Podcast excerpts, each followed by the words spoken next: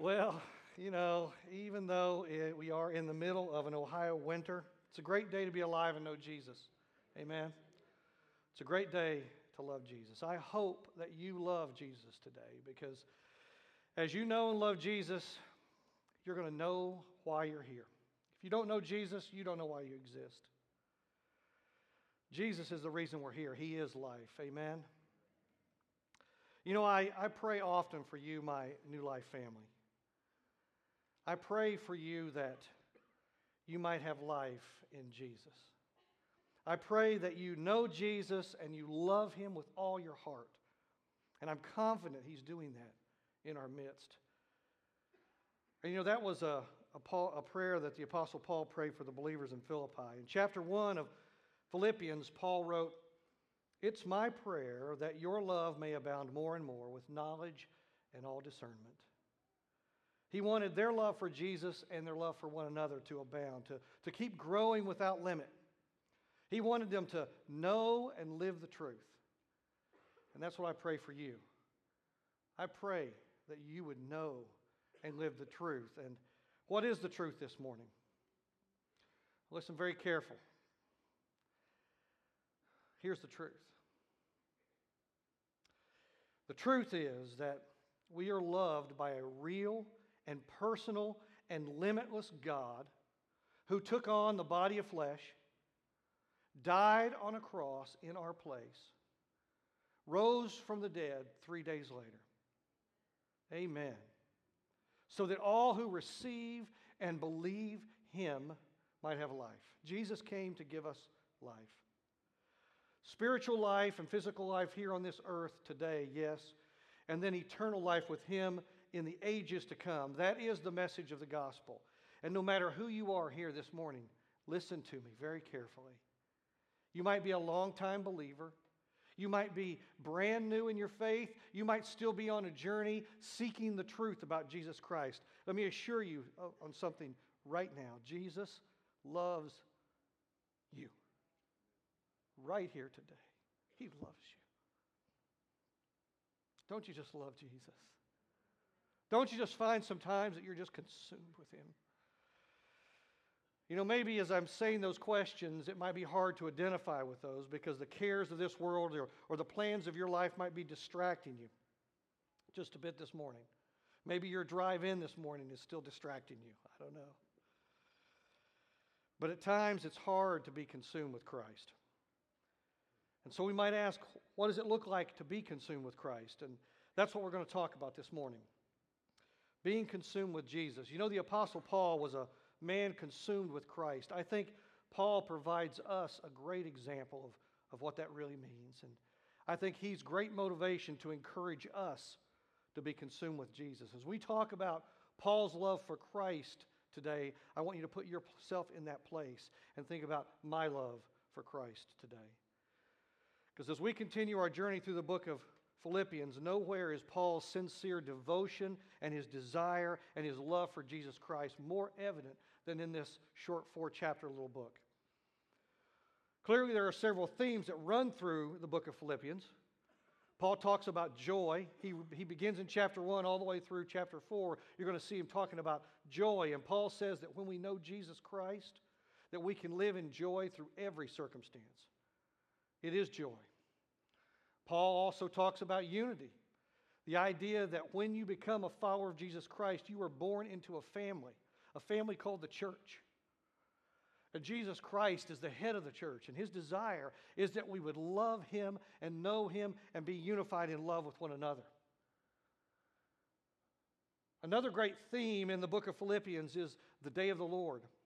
Paul very elegantly points us to that day when Jesus Christ is going to wrap all the pages of history up into one final event horizon, drawing all men to the throne of God. That day when every knee is going to bow and every tongue is going to confess that Jesus Christ, Amen, is the Lord of Lords and King of Kings. Yeah, there's Lots of themes run through Philippians, but the thread that I think ties all those themes together is Paul's sincere love for Jesus Christ. Paul wanted the Philippians to be in love with Jesus, to be consumed with Jesus, and that's why he wrote to them. You know, the believers in Philippi, they were surviving in this Roman colony that was devoted to the worship of Caesar. And Paul knew that their faith in Christ would bring them severe persecution, and so he wanted to focus their attention on the one true God, and it wasn't Caesar. On the one true purpose for living, and it wasn't to be a member of the Roman citizenship. He wanted to focus their thoughts in a laser pointed way to the one highest and best and, and greatest thought a human being could ever conceive. He wanted them to be consumed with Jesus.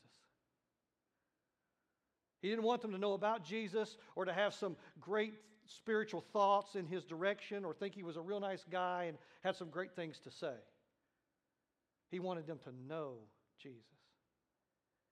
Do you know Jesus this morning? I hope so.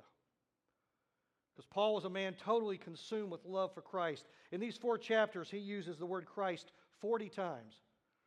Philippians is all about Jesus. No matter the other themes, it is a personal, warm, heartfelt conversation about Jesus. We're going to see that in the passage we're discussing today. Pull your uh, sermon notes out of your worship guide and follow along as I read this passage. We're going to begin in Philippians chapter 1 verse 19. Paul writes, "For I know that through your prayers and the help of the Spirit of Jesus Christ, this will turn out for my deliverance, as it is my eager expectation and hope that I will not be at all ashamed, but that with full courage now as always Christ will be honored in my body, whether by life or by death. For to me to live is Christ and to die is gain." If I am to live in the flesh, that means fruitful labor for me. Yet which I shall choose, I cannot tell. I am hard pressed between the two. My desire is to depart and be with Christ, for that is far better. But to remain in the flesh is more necessary on your account. Convinced of this, I know that I will remain and continue with you all for all your progress and joy in the faith, so that in me you may have ample cause to glory in Christ Jesus because of my coming to you again.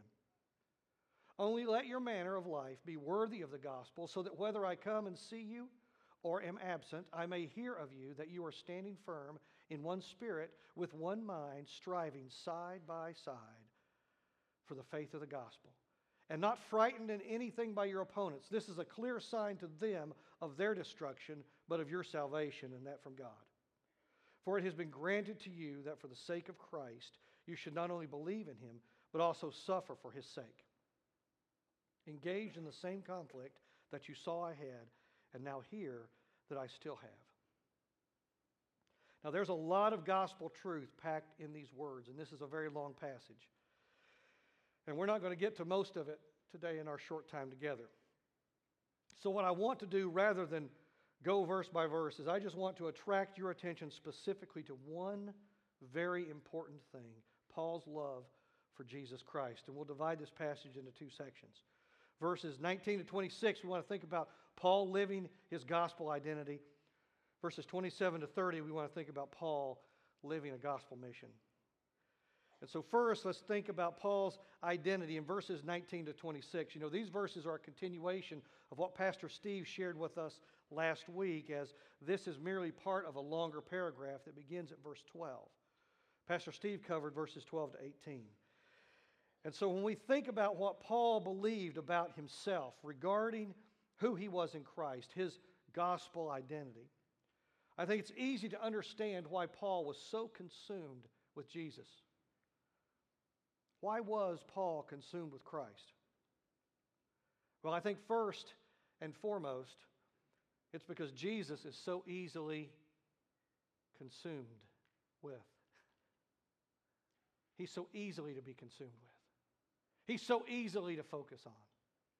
Jesus is the definition of love. Jesus is the picture of grace. He's the glorious, amazing creator, all powerful, all knowing, ever present God. We could use all the adjectives, all the superlatives, all the descriptions from every language of the world to describe our glorious Jesus, and we would just scratch the surface. He is our highest. He is our greatest. He is our best thought. Stop and think about Him right now. Don't you just love Jesus? Because Jesus is who He is. Paul was consumed with Him, and we can be consumed with Him.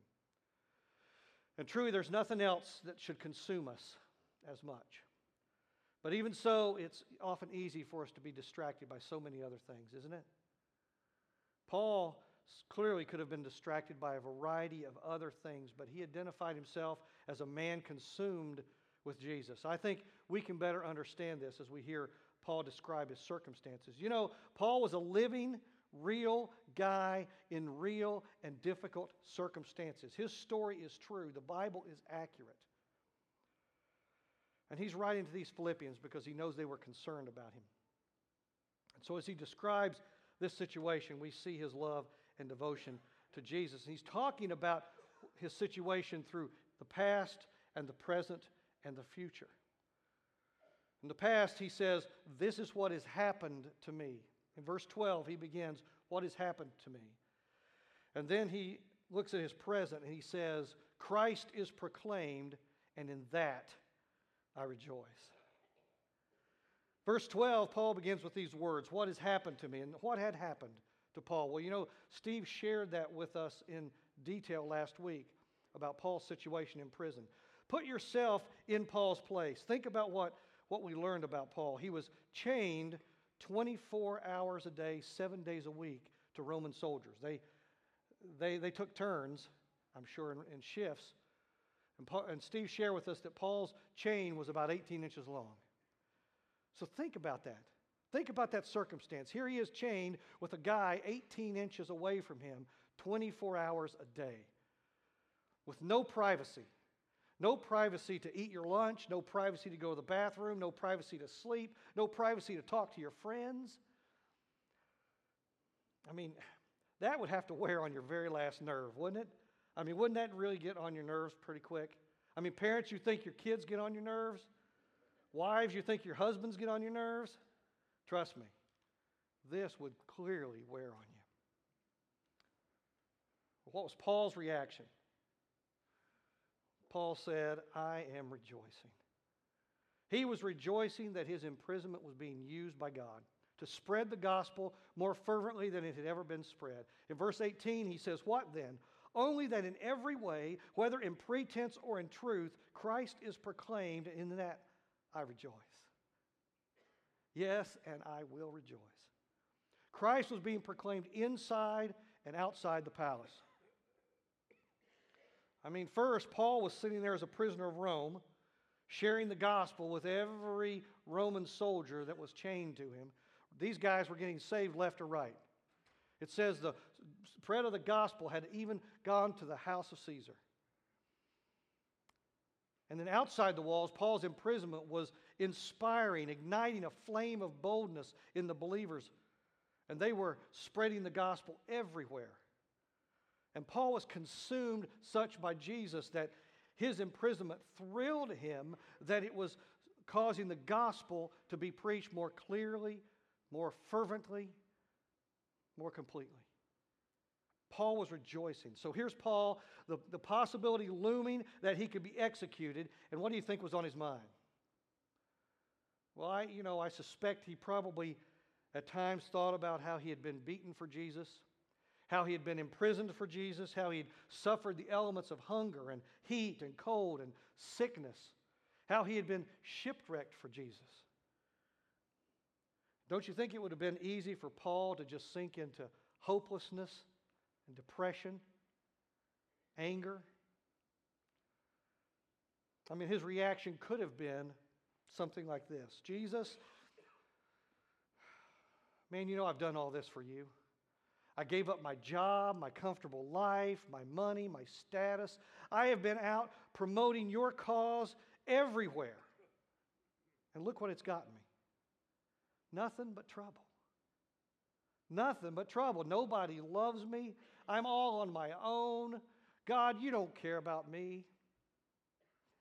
Nobody else has suffered the way I suffer. It's just not fair. I'm done. I'm finished.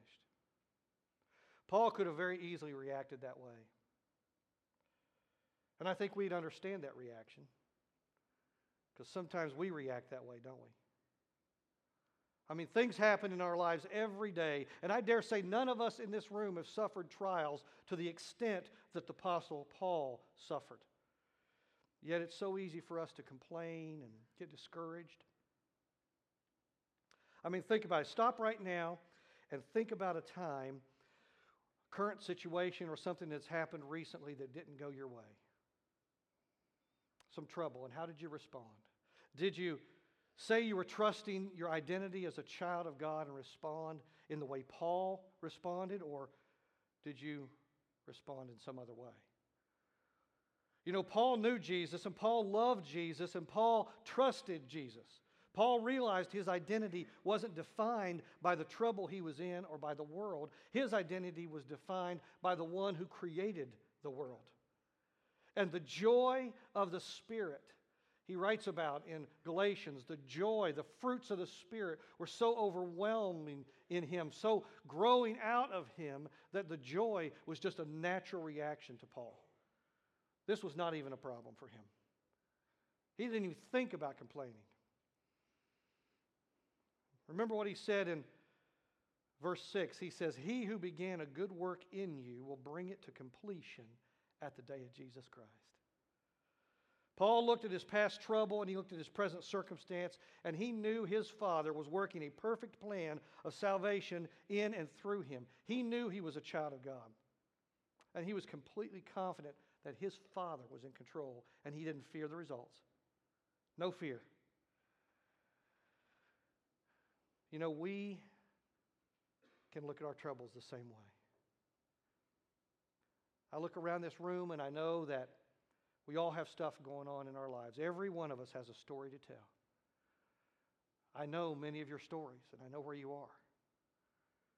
And let me tell you, we have a choice on how we're going to react to the stuff. We can complain and feel hopeless, or we can rejoice because we know Jesus, the one who loves us and is working his plan in and through us. We can live and respond in joy. It's easy to understand, though, I think, why Paul was so consumed with Jesus when we remember who Paul was. I mean, Paul met Jesus on the road to Damascus, and before he met Jesus, he was a Pharisee. He was a Jewish leader so devoted to the law of God, so consumed by the zeal of God, so entrenched in that religious dogma that his job was as an executioner. Paul traveled the countryside hunting for Christians who were proclaiming Jesus Christ to be the only way, and he was killing them. Paul was a committed man. That was pretty strong commitment, right? To commit cold blood murder for the cause of God. Paul was a prisoner to anger, prisoner to racial justice, injustice, prisoner to pride, prisoner to legalism. But one day on another road to a killing, Paul met Jesus, and for the first time in his life, he was set free. He met life on the road to death. He met love on the road to hate. He met heaven on the road to hell. And Jesus changed his life.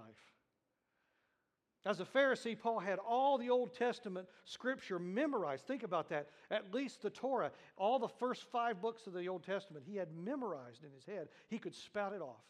He knew God, but he didn't know God. And one day, Paul knew the truth in his head. He met truth face to face on the road to Damascus, and all that information was unlocked out of his head and went straight to his heart and gripped his heart. For the first time in his life, Paul was set free. He met Jesus face to face, and it changed his life. Have you met Jesus face to face this morning? Has he changed your life? And now here Paul sits facing death. Do you know that when you face death, it really doesn't make Jesus any more beautiful and desirable because he already is? And it doesn't make Jesus any more important because he's already the pinnacle of importance in the, in the universe. But it sure clarifies what's really important. Suddenly, all the distractions go away and evaporate. Paul had devoted his life to this glorious Jesus whom he loved, and now here he was bound, looking at possibly being executed. And everything became very clear. Paul was consumed with Jesus. He had complete confidence and faith in Jesus. Paul could look at his past and he could remember how faithful Jesus had been to him. So, in his present circumstance, he said, You know what? This is working out great. I am rejoicing because the gospel is being proclaimed, because Jesus, the one I love, is being held high. His fame is being spread everywhere. It re- makes me very happy. And so, as Paul relates his past and present circumstance, he looks at his, into his future, and here's what Paul says about his future. For me to live is Christ, and to die is gain. Think about that perspective. Paul sums up everything he's talking about in this whole chapter with these powerful words. This is the capstone of this passage. These words shake the very foundations of hell. These words have emboldened the church throughout centuries of persecution. Paul didn't know what was going to happen. I mean, he really had no clue how it was all going to work out. He says something in verse 19 that might make us think he knew for sure he was going to be released. I mean, look at verse 19 there. He says, For I know that through your prayers and the help of the Spirit of Jesus Christ, this will turn out for my deliverance. Paul says, This is my deliverance. And as though it sounds like he's talking about getting out of prison, the word for deliverance is better translated salvation. That's why Paul says, It's my eager expectation and hope that I will not be at all ashamed, but that with full courage, now as always, Christ will be honored in my body, whether by life or by death. Paul knew that no matter what, if he were to be released or if he were to be executed, Jesus, the one he loved, would receive the glory. He would be delivered. Let's think about the possible outcomes. If he were released from prison, God would be praised for Paul's deliverance, right? And Paul would, would preach the gospel even more fervently, even more with more passion and fire than he'd ever preached. If Paul had been executed, he would have become a martyr for the gospel of Christ. And believers around that area would have begun to preach the gospel with more fervor, more vigor. They would just burn the house down with the gospel of Jesus Christ. So, either way, whether he lived or whether he died, it was a win win for the kingdom of God. It was also a personal win win for Paul. For he says, For me to live is Christ.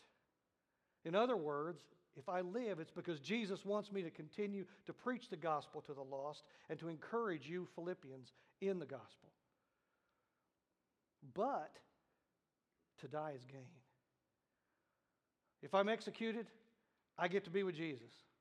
And tell me, what's better than that? I mean, Paul lived to love and serve and commune with Jesus. You want to know the meaning of life? Life starts and ends with Jesus. Paul says, I am filled with Christ. I trust Christ. I love Christ. My hope is in Christ. I obey Christ. I preach Christ. I follow Christ. I fellowship with Christ. Jesus is my inspiration. Jesus is my direction. Jesus is my meaning. Jesus, He's my purpose. I'm totally consumed with Him. If I live, I get to glorify Jesus even more. If I die, I get to be with Jesus. It just don't get any better than that. Right? I mean, how can you beat that? let's bring this right home to where we live. On your sheet somewhere, I want you to Take that sheet and I want, to, I want you to write these words. For me to live is, and then leave a blank. Remove the word Christ and put a blank in there. Now I want you to think about what you would put in that blank. What are some things that are life to you? For me to live is. Let's think about what some things might be, what some things we could replace the word Christ with. How about wealth and possessions? Let's see how that works out. If living is wealth and possessions, then dying is what? Loss. You can't take it with you, right? If living is status, then dying is loss. You lose it when you die. If living is fame, then dying is loss. Your fame evaporates. People forget about you. If living is power, then dying is loss. You don't have any power, you're gone. If we try to replace that blank with anything else other than other thought or idea, it just doesn't make sense. The only meaningful thing you can put in there is Christ. If you put anything else but Christ in there, the word has to be lost. For life to make sense, you have to put Jesus in that blank. Otherwise, at the end of your days, and we're all heading there, your life will be just a memory decaying in the dust of time. The only thing that makes dying gain is Christ, only Christ. Now you might say, Claude, well, I have Christ in my blank. Well, be careful. It's not Christ plus possessions, Christ plus wealth, Christ plus family, Christ plus fame.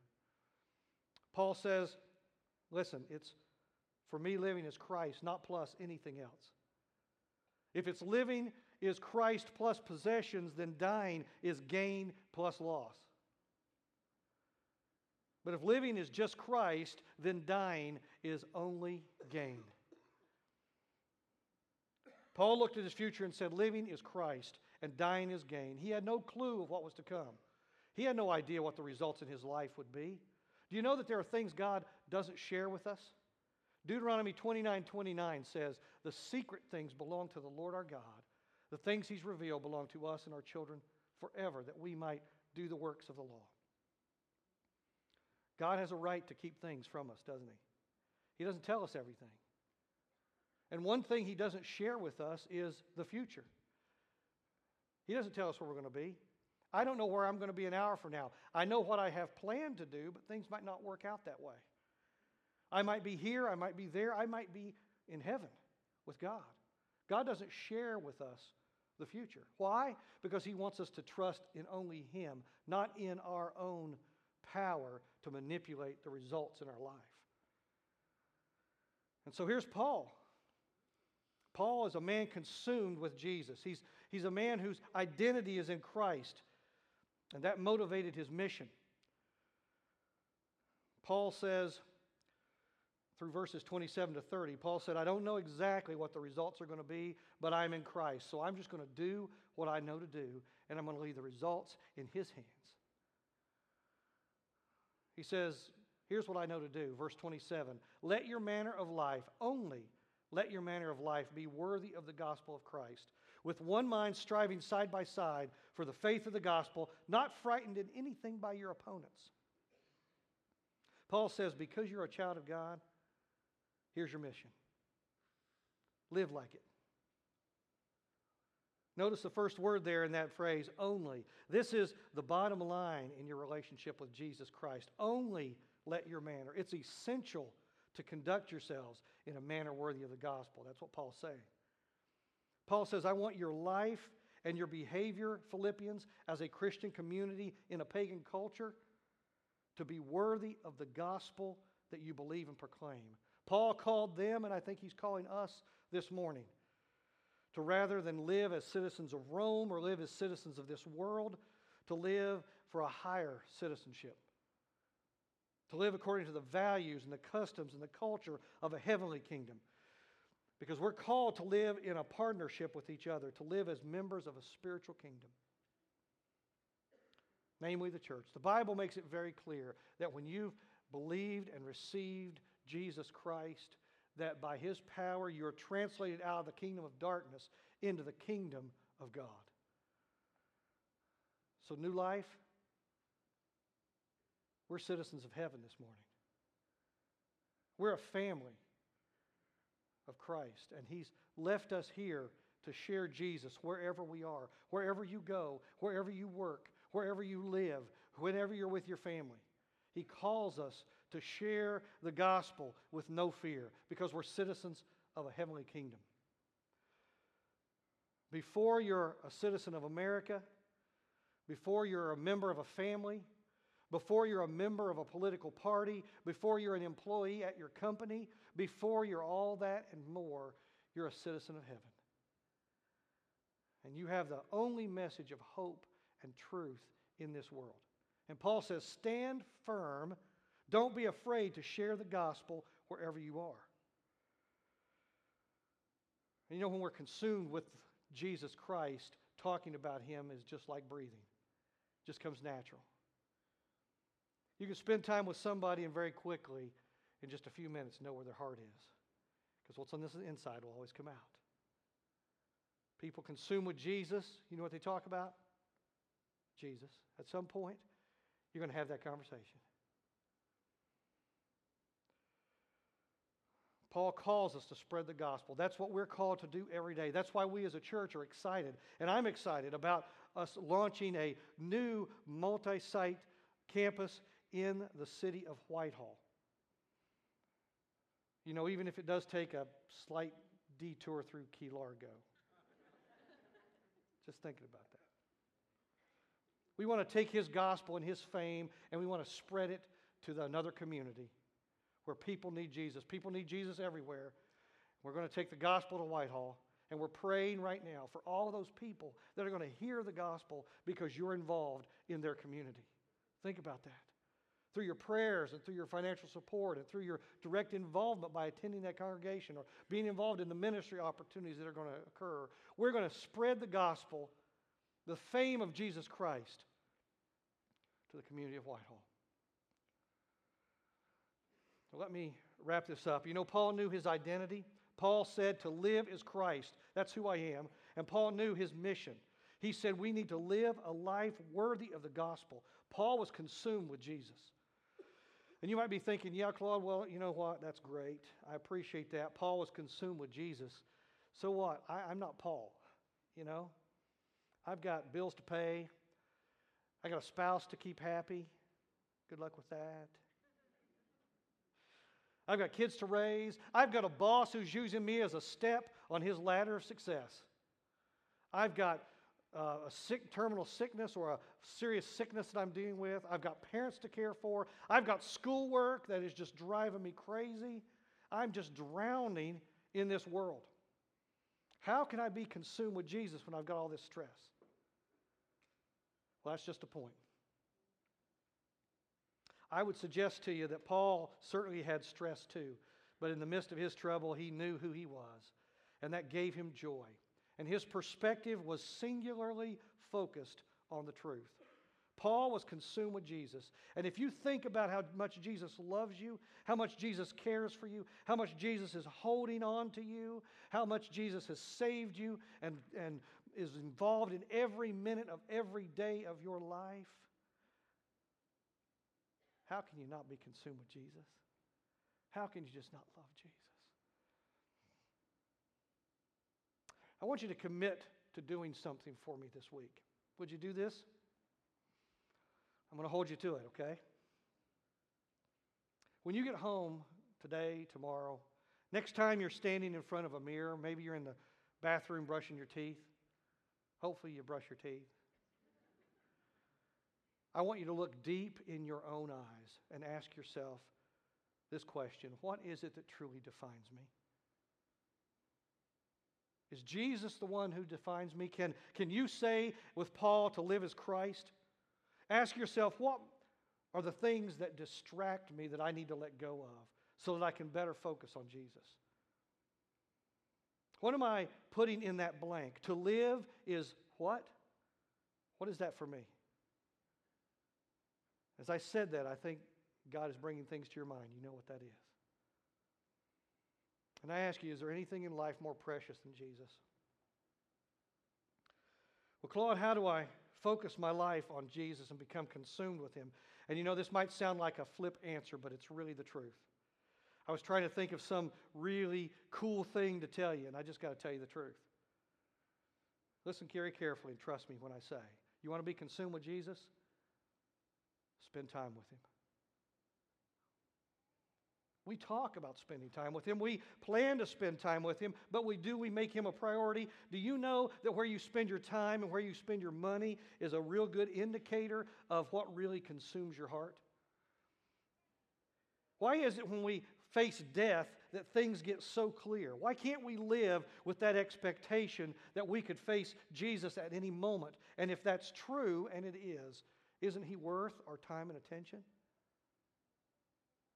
Paul knew Jesus. Paul was defined by Jesus. He was consumed with Jesus, on mission with Jesus, and it starts with knowing Jesus. Sometimes we fool ourselves and believe we know him, but we just know a lot of stuff about him. Do you know him today? I'm not talking about salvation, I'm talking about relationship. Do you recognize his voice?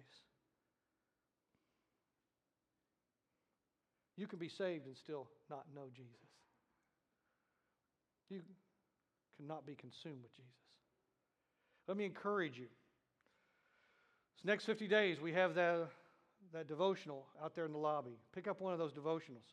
And for the next 50 days, commit that every day you're going to spend time with Jesus. No matter what's in your schedule, no matter what's going on, no matter how the kids are bouncing off the wall or the bills or all that stuff, you're going to spend time with Jesus. Now, maybe you don't know what I'm talking about this morning because you've never really met Jesus. Maybe you need to meet him today. Or maybe you need to reprioritize him in your life. You know, just a moment, some prayer partners are going to be up here. And when the music begins and they're up here, let me encourage you to come forward and pray. If God is drawing your heart to Him this morning, if you need to meet Jesus for the first time, if you need to reprioritize Jesus in your life, come up and pray about anything that's on your heart. Paul was a man on mission to publicize that Jesus that consumed his love and devotion. And Paul found Jesus to be the only desirable treasure worth giving his life to and worth giving his life for. And so, can you say with Paul this morning, for me to live is Christ, and to die is gain?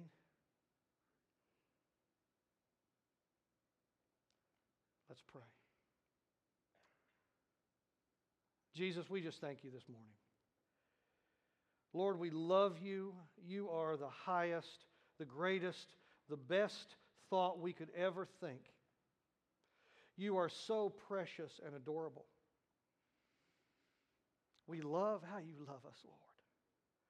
And so I pray as we leave this place today that we will truly ask ourselves those questions. Those, what is distracting us from you, Lord? What's in our blank, Lord? May you be glorified in us today, and may we be consumed with you. In Jesus' name, amen.